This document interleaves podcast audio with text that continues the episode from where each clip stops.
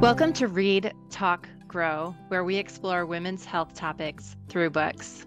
In the same way that books can transport us to a different time, place, or culture, Read, Talk, Grow demonstrates how books can also give a new appreciation for health experiences and provide a platform from which women's health can be discussed.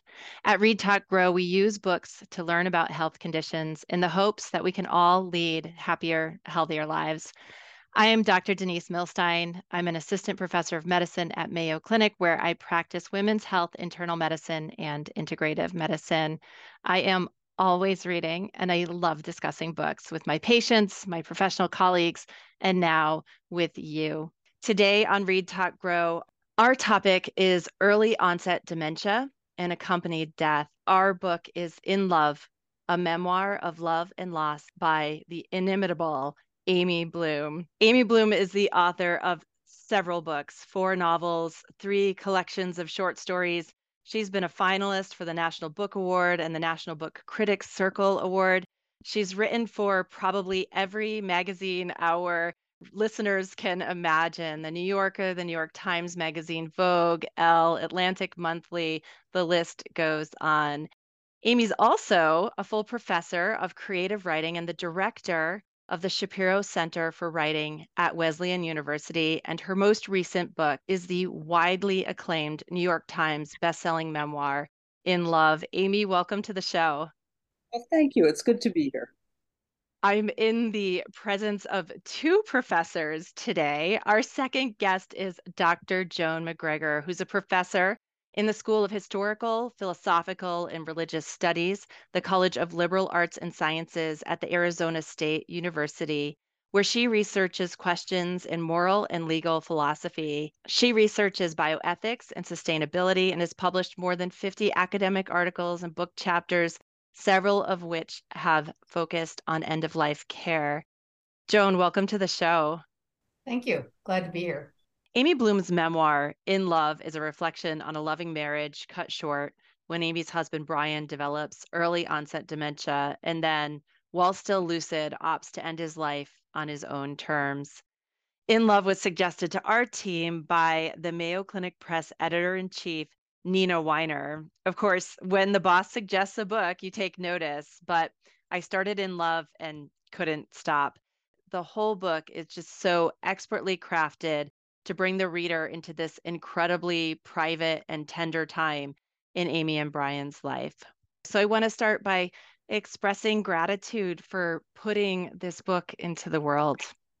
Oh, well, I appreciate that. As a friend of mine said, this is the only book you're going to write in which people are going to say, You have my condolences and also congratulations. And I understand that. And it's a hard thing. I have to say, right before the book came out, I called a friend of mine who's a psychologist and said, Could you put together a group of friends, people I don't know? I need to practice because I need to practice talking about this so I am not just a puddle in the middle, which then makes people feel bad and they want to take care of you and they don't know how to proceed. And I said, I got to practice. So it was super helpful. And they said to us, What kind of book group would you like us to be? I said, Aggressive. I would like you to be the kind of book group that nobody wants to encounter. And they did a great job. And I got through it and I thought, oh, all right, I can I can do this. Because the book was so important to Brian. I had no wish to write a memoir. I will never write a memoir again. I don't even read a lot of memoirs. But as he said, he said, You need to write about this. He said, If I had a leaky faucet, I'd call a plumber. I need a book. You're the writer. Joan and I were talking about your book before we knew we were going to have the benefit of being in a, a, podcast with you together and just seeing how important it is that you did bring this topic forward because it is it's difficult it's challenging.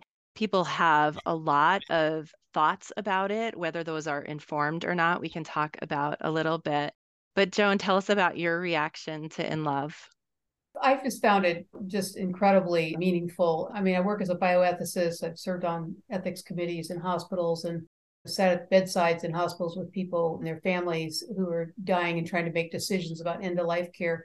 Just personally, I mean, one of my greatest fears is getting dementia and and then just being all the narrative arc of my own life and what I care about and what's meaningful to me gets lost. And so this is this kind of like deep visceral fear. I I mean, I've told all my family members just throw me out in the desert. How is it that we can feel in control then? So your story with your husband's and it just represented, I think, a fear that many of us have. We now have, and we'll talk probably more about this. Luckily, we have more rights to decide what our end of life trajectory looks like, although still way not enough and still have to fight for it, is what I found with both my parents having to fight for their rights. So I just feel like this is such an important topic. We need to talk about it. I mean, you know, dementia is not going away don't have cures for it and it's only growing and growing um, and so that's just my not just as a professional bioethicist but just as a as a human being like i want people to be talking about this i want us to figure this out we need to be addressing this so that was my sense of the book and it's just beautifully written too so and that's fantastic too one thing we worry about on Read Talk Grow is whether we're going to spoil a book for listeners who haven't read the book yet. So I do want to make the comment that very early on in the book, you tell us where we're going. You paint the picture of Brian's diagnosis of dementia and tell your readers that he decides that he's going to control the narrative and pursue accompany death with your assistance. So, if anybody reads the first five pages of the book, they will know where we're heading with this story. So, no spoilers in this episode. But Amy, I think the topic of dementia is really tricky, particularly in somebody who's high functioning and working. Can you tell us more about what you started to notice with Brian when you thought, oh, this isn't just him being quirky or annoying, but there's something going on here that we need to pay attention to? Yeah, I think for most families, dementia is a diagnosis that you understand in hindsight, not at the time. At the time, people are like, he's tired, he's out of sorts, middle aged man blues. He was never very good with technology. I mean, we all have ways of normalizing our own behavior and everybody else's, especially the people we care about. It's like if your toddler has a tantrum, somebody's going to say, he's so tired they're not going to say, What a rotten kid. I mean, they might, but those are not people you want around you very often.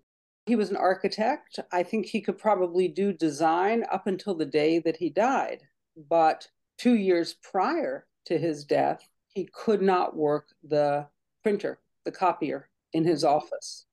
And the admin was tired of showing him and eventually said to him something like, Brian, I've showed you this like 20 times. I can't keep doing this for you. I don't have the time.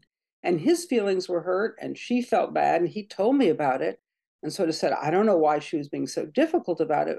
At that moment, I thought, oh, he is not recognizing that he has asked her 20 times in a row about this. He left the job about six months later. Again, his boss was very kind and she was like, I'm not firing you. We're not just going to, we're just not going to renew your contract. And Brian came home and said, I'm being fired because he understood what was going on. But I could tell that he had some trouble understanding why, except that his work had gotten very slow and that he had grasped. What I had understood when he was talking about it was that he was sort of missing the point. That it wasn't just that the work was slow, that they would come in and say, oh, this is for so and so we really want to go in very neutral tones. And he would come up with something that was very beautiful, but it was sort of Renaissance Italian and mm-hmm. had sort of really missed the mark on beige, but that somehow he had not taken it in. And this is somebody who always worked very well with his clients and always felt that the architect was there to serve the client's wishes. And somehow he was not grasping what the wishes were. So that was a big signal he had some trouble with his balance. I think one of the things that's really hard is that it affects different people differently. So somebody's personality might stay the same. They just might have some memory failures. But part of a memory failure is that you can't learn. If you are telling me some useful information, but I can't retain it, I can't do anything with it, including things like, I'm just running to the store for 10 minutes. Well, if I can't retain that information, 15 minutes later, I'm going to be frantic if I've noticed, or depending on my personality, or feel abandoned, or be angry, or wonder where you are, or call the police, or call my children. And so, for some people, it's memory. For other people, it's executive function. For other people, the anxiety and the frustration around memory issues overcomes a lot of other aspects in their personality. People can become very angry and upset because it's very scary. In my practice, I see both. I see people who become more unpleasant, and then I also see people who sort of layer on the charm and that can be tricky as well. Your example of showing someone how to use the copier, if they're coming at you with a smile and like, hey, just could you help me out with this? You think somebody might be being friendly or just wanting some help with something. But I love how you framed some of these real life examples where if your flags are going up that this highly functioning architect should be able to make a copy and cannot, it's time to probably seek some assistance and assessment on that. Joan, I'm sure you navigate how challenging it can be to make medical decisions when somebody starts to have cognitive decline and dysfunction can you talk us through some of the challenges and also emphasize what Amy and Brian's experience was in that they had these serious conversations as early as they could so that they could make sure Brian was as lucid as possible to know what he was deciding? Well, one of the things I wondered how many people are aware of is that currently in the United States, all of us have a right to refuse treatment, right? So at any point you can have care stopped or not started that that is for competent adults you have that legal right. And from a moral perspective we see that as part of a, a patient's right to autonomy. That is the idea of you making decisions about the way you want to live. And historically we didn't always have that. Physicians sort of paternalism of medical profession often thought I know what's in your interest. And so you know, it's sort of been a fight to even get to that point where no patients have a right to determine their destiny and how they live and how they die. Now that just goes with getting med- medical treatment or not. So you can stop chemotherapy, you can stop, you can even be withdrawn from a ventilator, which is basically keeps you alive. And so that's one place that we're at. And, and of course, then we develop these vices called advance directives. People talk about living wills, and most states now have those laws. And physicians often make sure that people have those. And the idea there is if you become incompetent, you still can have your voluntary choices exercised, right? So if you don't want to get DNR, you can have that done even though you're not currently competent. I hope to have that done, if I may. Right no, you're right. You're right. But in fact, unless it is stapled to your robe when they put you into the ER, and unless you have a very aggressive spouse or child, mm-hmm. the chances are, I would say, at least 50 50 that somebody will ignore them. Mm-hmm. Or somebody will go to somebody in the waiting room and say, I can't imagine your mother really wanted this. If you allow us to amputate her foot, we just think that might be better. And somebody in the family will go, yeah. Better. Of course, I want it to be better. Yeah. Amputate her foot. Yeah, I agree. The default in the medical profession is keep people alive as long as possible under any condition. right? I mean, it, and having worked with a number of physicians over the years, I mean, I think we don't do a good job of teaching physicians that death is part of life and there are better and worse ways of dying. And so you're right. I mean, it, it, in some sense, it's a legal document, although it's not actionable, right? It's not, physicians can't get sued for failing to protect people's what's in their advance directive. And in fact, I've heard actually from medical people that they want a tattoo on their chest, do not resuscitate, yeah. because they worry that you're right, unless you, you're holding the thing in your hand, that we don't have that kind of protection. This is for people who are competent. I mean, so we, we're not at the income, and that's where going down this road. I mean, we've been fighting for these ideas for those of us who are competent, and and even if we become incompetent at some point, there's a document that says this is what I want, this is who I am. Do this, don't do this other stuff. And I know Amy from the book. I mean, frustrating is in 10 states and the and the District of Columbia, we now have physician assisted death statutes but they don't help people with dementia. They don't actually help anybody who has a long terminal illness. In other words, any kind of illness you have, but especially anyone that involves dementia, can also be true for Parkinson's, all sorts of dementias. You have to have six months left to live, and two physicians who will assess that. Well, if I have Alzheimer's, by the time I have six months left to live, I have stopped all my cognitive function. So it, it has no meaning at all. And you discovered that as you navigated this journey. I'm going to just bring us back one or two steps here and talk about those advanced directives and let our listeners know that your state, if you're in the United States, your state has a legal process for these advanced directives that is very clearly outlined and that your physicians should be able to guide you in, or your lawyer can help you as well but just encouraging people to have these conversations. And this was my point in the question early, Amy, that you didn't want to find out that Brian had dementia or confirm the diagnosis that you suspected and turn right to conversations about death. And yet, if you don't, then time passes and you potentially and often lose that window to have those honest conversations, which I'm hoping in love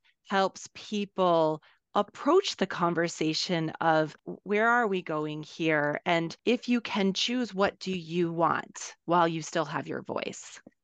I think it is very hard. I mean, no, nobody wants to have these conversations. I think the natural human impulse, even if you get the diagnosis of something like Alzheimer's, is let's see maybe it won't be that bad. We'll talk about it in a couple of years. We'll see how I'm doing. But the fact is, since the brain structure is, is sort of disintegrating, people are going to keep their ability to have a conversation. Even if they have lost both intent and meaning, they will still sound like somebody having a conversation, which is one of the things that makes it so hard for caregivers, of course. But as Brian said, this is the kind of thing, if you don't leave earlier than you want to, you will not get to leave at all.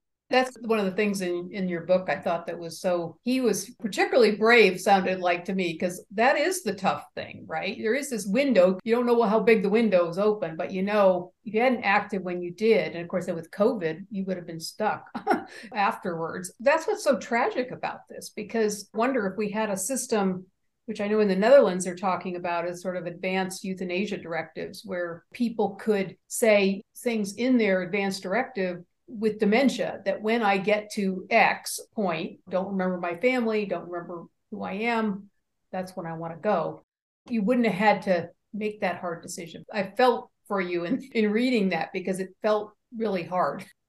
It was really hard. And he was very clear eyed about it. We had seen dementia in our extended family. We knew what it looked like. We what it was like to have a family member go from their house that they were so proud of and enjoyed so much to a lot of anxiety about their belongings, to a lot of suspicions about their family members and about the cleaning lady, and then go to assisted living, which she was not able to manage for more than a couple of months, to then go to memory care and just be utterly miserable and bereft and lost. He knew he did not want that for himself. In his ideal world, we would have waited a couple of more years. He would have had an advance directive that said, when the following things, the following cognitive losses have taken place, I wish to end my life peacefully and painlessly. But that is 100% not anything you can do legally in the United States, nor in most other countries.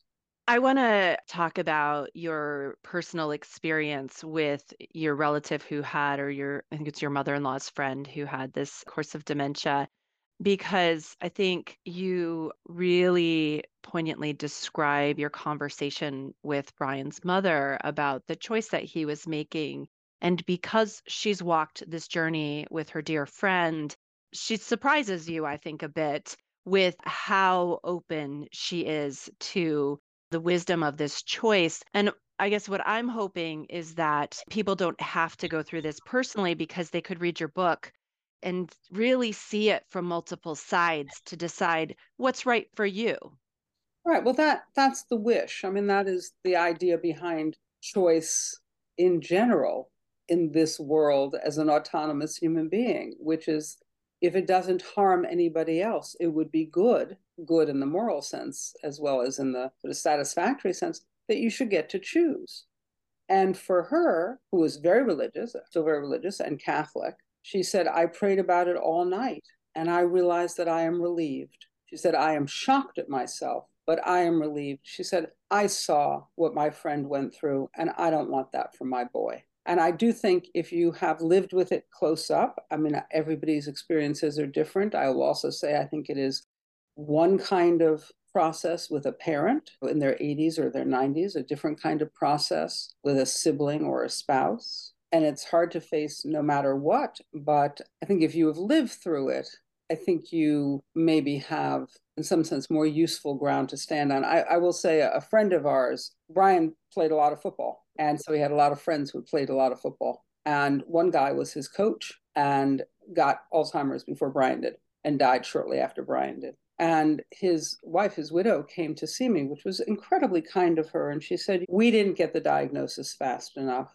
We didn't have the option of it. She said, By the time I dragged him to the neurologist, he really was no longer in a position to make those kinds of discernments and judgments. And she said, I want you to know you did the right thing. And she said, it's what we would have done if we had had that choice, which was incredibly kind. And obviously, for other people, it wouldn't be what they would do you said at the beginning of the talk that people have a range of thoughts about this, and I think they do. But my own feeling in conversations with people is that they are not thoughts, they are feelings, which we all try to gussy up as thoughts it's a little frustrating that the only way you can exercise this choice is to do what you had to do, which was go all the way to Switzerland. And, and we are supposedly a country that believes in individual rights, in, in individualism, and the idea of people being able to determine their destiny. And yet, at least legally, we are so far from this that it, it's frustrating. I really honor what you did, but I mean, that just seems like we, we do need to be addressing how, how do we make this so that choices are more accessible to more people and the amount of work that you did to really figure out what was the best pathway or what seems like was actually the only pathway is well outlined in the book. And I have to imagine I don't think you state this frankly in the book but but I imagined that when you told Brian you would help him with this you had no concept of what kind of hill you were about to climb no, I didn't. Also, I have to just make it clear I didn't really volunteer for the job. Um, you know, Brian said, "This is what I'm." When I said to him, "You don't need to do this. I can keep you at home. I can take care of you. I'll take care of you as long as it's humanly possible, and we'll be okay. When this is when we can do this." And he said, "You're not hearing me." He said, "This is not who I am." He said, I don't want to die and know that my family is relieved. I don't want to die knowing that I didn't know anybody that I was unable to help them and they were unable to help me. He said, That's not what I want. He said, I would like to die as the person that I am. And he said, And you're going to help me. There's so many issues here, but one of the issues that I did want to put on the table, since we're all women and is that across the country, most of the people, they're caregivers because there are people that are actually end up in institutions, but many people are still being cared for at home and they're usually being cared for by women. And so it's a toll. And there's a lot of data now on the toll of caregivers of all kinds of health. And maybe, Dr. Millstine, you see this in your practice of women that are caring for husbands or fathers or mothers and the effects on their health it's serious and it's once again uncompensated labor not that to be necessarily compensated for taking care of our loved ones but the point is that that's another invisible job that women are doing and it's not one that's always lovely it could be quite debilitating to them and so i feel like that's something that that this larger discussion about Alzheimer's needs to to address is is who's doing the care who's giving the, doing the caregiving. And it absolutely is not only uncompensated but unsupported. I am delighted that the local hospital will have a meeting, a support group for caregivers. Now, of course, I don't know who's watching your patient while you're going to the caregivers meeting. So, unless the hospital is also providing a large room with several staff who are looking after the patients, they're basically saying, as we tend to do in American healthcare, good luck to you. Be an individualist. Get on your horse. And you're like, that is not how the West was won. It's not how anything was won. There's a lot of praise for caregivers. Praise is usually couched in a lot of what I think of as like nice lady words. People are so devoted and they're so sweet and they're so caring. Meanwhile, their lives are crashing. And we basically say, oh, it's really great that you're able to do this. And that seems to me to be slightly more insulting than mm-hmm. no help at all. Speaking of insulting responses, when you told some people that you were navigating the end of Brian's life in this way, not everybody was kind to you. And some people intended to be kind, but the responses were not so helpful or maybe even insulting. Can you give our listeners a sense of what not to say, if you wouldn't mind. And then also the responses that you found most helpful. And this is not necessarily with accompanied death, but as you're navigating end of life with somebody so close to you, a spouse or sibling or somebody like that. What were some of the responses that actually were helpful? And again, if you want to say never say this, feel free. I want to say one other thing about that, which is that I really made a decision to the best of my ability not to be offended, not to hold it against people. We're humans. We do a terrible job. We think we're going to say something nice. We put our foot in it. It comes out terribly. It happens. Happens to me. It happens to other people. And I was just determined that I was not going to hold on to this with anybody, that it was bad for me, bad for Brian, it was bad for my karma. Just got to let it go. I will say, however, that saying to Brian when he was alive after he made this decision, I Googled Alzheimer's, it's not that bad, is not helpful. Saying to Brian, my uncle had Alzheimer's and I saw him at the party at Christmas and he was just having a great time on the dance floor. It'll be fine. Also, not helpful. So I think in general, pretending to expertise you do not have is not a gift, even if you think that you are expressing something kind and helpful, since you don't know what on earth you're talking about, might be kinder and more helpful just to build up. You want to be useful, then you say to people things like, I see you have a dog. Would you like me to walk your dog three mornings a week? Would that be helpful to you? So, or would you like me to come by and take a walk with so and so? A couple of times a week. That is specific, it's genuine, and I can call upon you for that. Call me if you need anything, although I know it is a natural human response, is utterly useless. Best thing you could do would be to face the fact that it's utterly useless and that you don't actually wish to help, in which case you can just say, I'm so sorry. We recorded an episode with Catherine Newman, who wrote a book, We All Want Impossible Things which mentions the Amy Bloom story, Love is Not a Pie. So that's a fun shout out in that book. But that book is fiction about uh, two friends navigating end of life, but is inspired by Catherine's real life experience with her own best friend. And she said something very similar about the specifics of offering help, that she had friends who said, I'm coming over on Wednesday to clean your bathroom. And that was the most helpful thing because she was never going to ask somebody to clean her bathroom. And she could, of course, say, No, you're not. But when people were very specific in the way they show up, it was the most helpful thing for her. And I think that's what you're saying as well to be very present. If you truly want to be helpful, be present in a way that is authentic and actionable. And you'll say, actually, I'm good with walking my dog, but if you don't mind going and picking up the dog's poop in the backyard, that'd be fantastic. and then you know who your friends are, right? you do. And you're all, one is always surprised. I've lost both my parents. And the number of times when the person who I thought would come with a casserole not only didn't come with a casserole, but didn't phone. And the person who was the grumpy lady up the street to whom I had not said two words in 20 years was there not only with a casserole, but like a set of dishes and a bottle of wine. you, you never know. Because sometimes we're grieving the person too, even we know, like we don't know what to do. I, I think I've done it better and worse with friends and family. And on hindsight, I sometimes I think, why didn't I do X, Y, and Z? But but sometimes you're yeah, you're grieving too. So I think Amy, your your admonition of look, we're not perfect and it's probably people for things when they're stumbling around trying to figure out what's the best approach. Amy, you mentioned that this is your first and what you anticipate to be your only memoir. But I wonder if you'll share with our listeners the healing process of the writing in case people are navigating something challenging and want to incorporate writing in their grief process. I think it very much depends on your nature. I don't think there's anything magical about writing down. I'm a writer, so that was very comfortable. If I was a bricklayer, I probably would have gone out and laid some brick.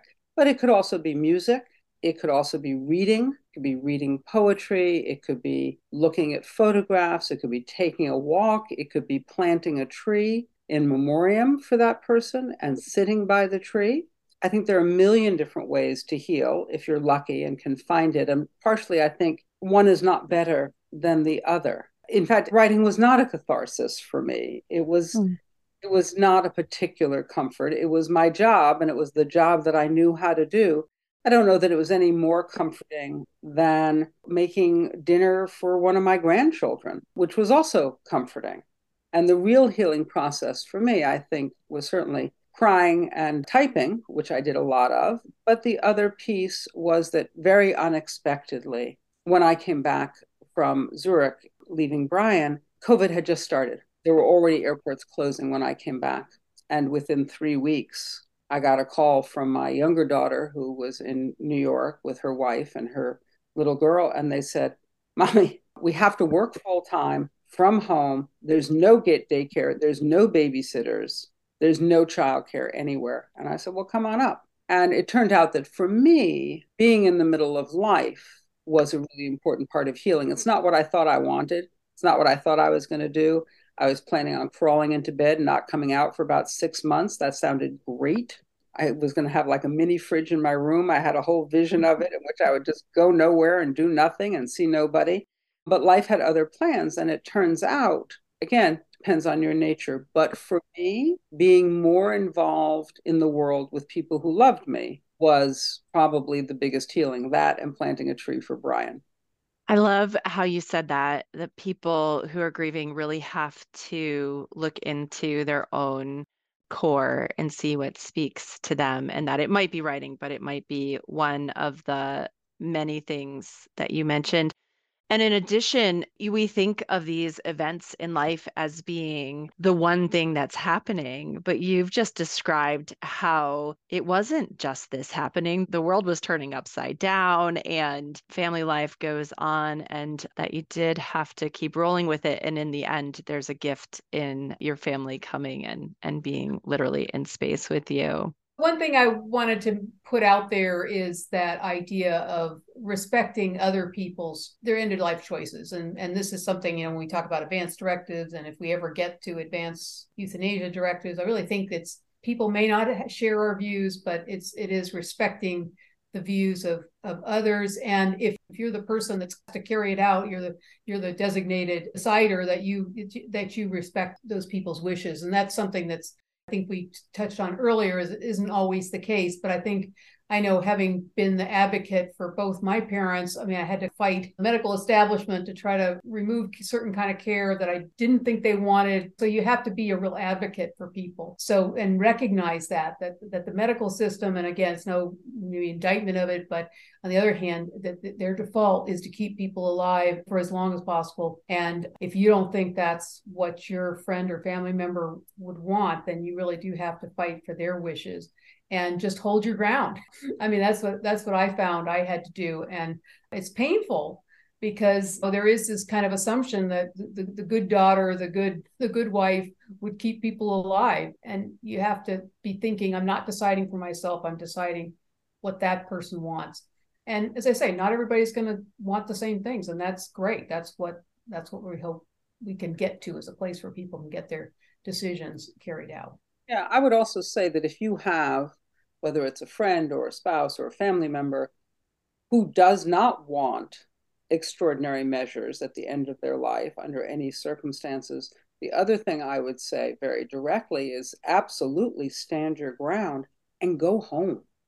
Yes. because they are not going to meet your requirements in a hospital. They are understaffed, they are overworked, Nurses are to me really the great heroes, and people don't have enough time. And if you layer on top of that a default position in medicine for physicians, which is life at all costs, bearing in mind, of course, the person mm-hmm. bearing the cost will not be the medical person making that decision, go home.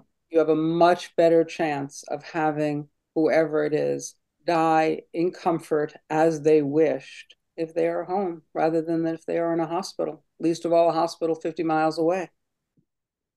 I hesitate to bring this up with a philosophy professor, but when you say that medicine is focused on keeping somebody alive, what you're really talking about is keeping the heart beating, keeping the lungs moving. You're not necessarily talking about continuing to live your life in a way that is fulfilling and meaningful. So we have a lot to learn in medicine no doubt. Joan, people who are listening who are navigating difficult situations, how do they find somebody to look at the ethics, somebody like you or your colleagues? Can you just give us a couple of resources for our listeners? I do think physicians have gotten better about talking with their patients. Still don't think they're compensated. That was one of the issues is that there's not a code, I think. Maybe they've changed it for a while. There was no so physicians wouldn't do it because they weren't getting compensated for that discussion. Lawyers draw up wills and so on standardly, have the, the, the sort of te- boilerplate templates. There are resources online, there are groups that work on this. You Google it, there are, you know, great podcasts on this and I really encourage people not only to think they want for themselves, but to talk to their family, talk to the who who's going to be your decision maker. Make sure they're clear on what you want. And I mean, these are tough conversations, but have the conversations because they're going to most likely be your advocate because you won't be able to speak at that point. With my students, I mean, I, I make all my students, which I teach these large bioethics with 150 pre-med students, and, and I make them all fill out living wills and I make them all take copies to their family members. Because I tell them that the major cases, Quinlan case, the Cruzan case, the Schiavo case, they were all young women in their 20s. So they always think, oh, it's just an old person thing. I don't need to worry about it. No, it's a thing we all need to think about. We all need to be thinking about what we want done if if these things happen to us. So yeah i wish there were better resources. I think books like this start to open the conversation. I hope people will look for other resources. Take a bioethics class. That might be a little more than you want to do. And i know even my little local library here has a i don't know they have like a death discussion group that they people meet and they're talking about these end of life issues. So I think there's more going on than we think. So do connect up with with groups that are that are having these discussions. And often I will also add to that, it's often not actually an ethical dilemma. If your 80 year old mother says to you, honey, when I no longer know your name or the names of the grandchildren, and I cannot read and I cannot walk, I would be ready for my life to end. You have your directive the issue is not going to be ethical. The issue is A, going to be how do I facilitate that? And B, what do I do with cousin Bob, who doesn't think my mother should get to do that? Well, depends on how you see these things. To me, that would be Bob's problem. And we would put him at the outer circle of the conversation. But these are interpersonal crises. These are not, to me, actually abstract or ethical crises, because the ethical thing, it seems to me, is to follow the wishes that the person who is at the center of the story, the person with the illness, has expressed. That's the ethical thing to do. Everything else is our own losses, our own grief, our own inability to manage our feelings in the face of somebody else's strong preference.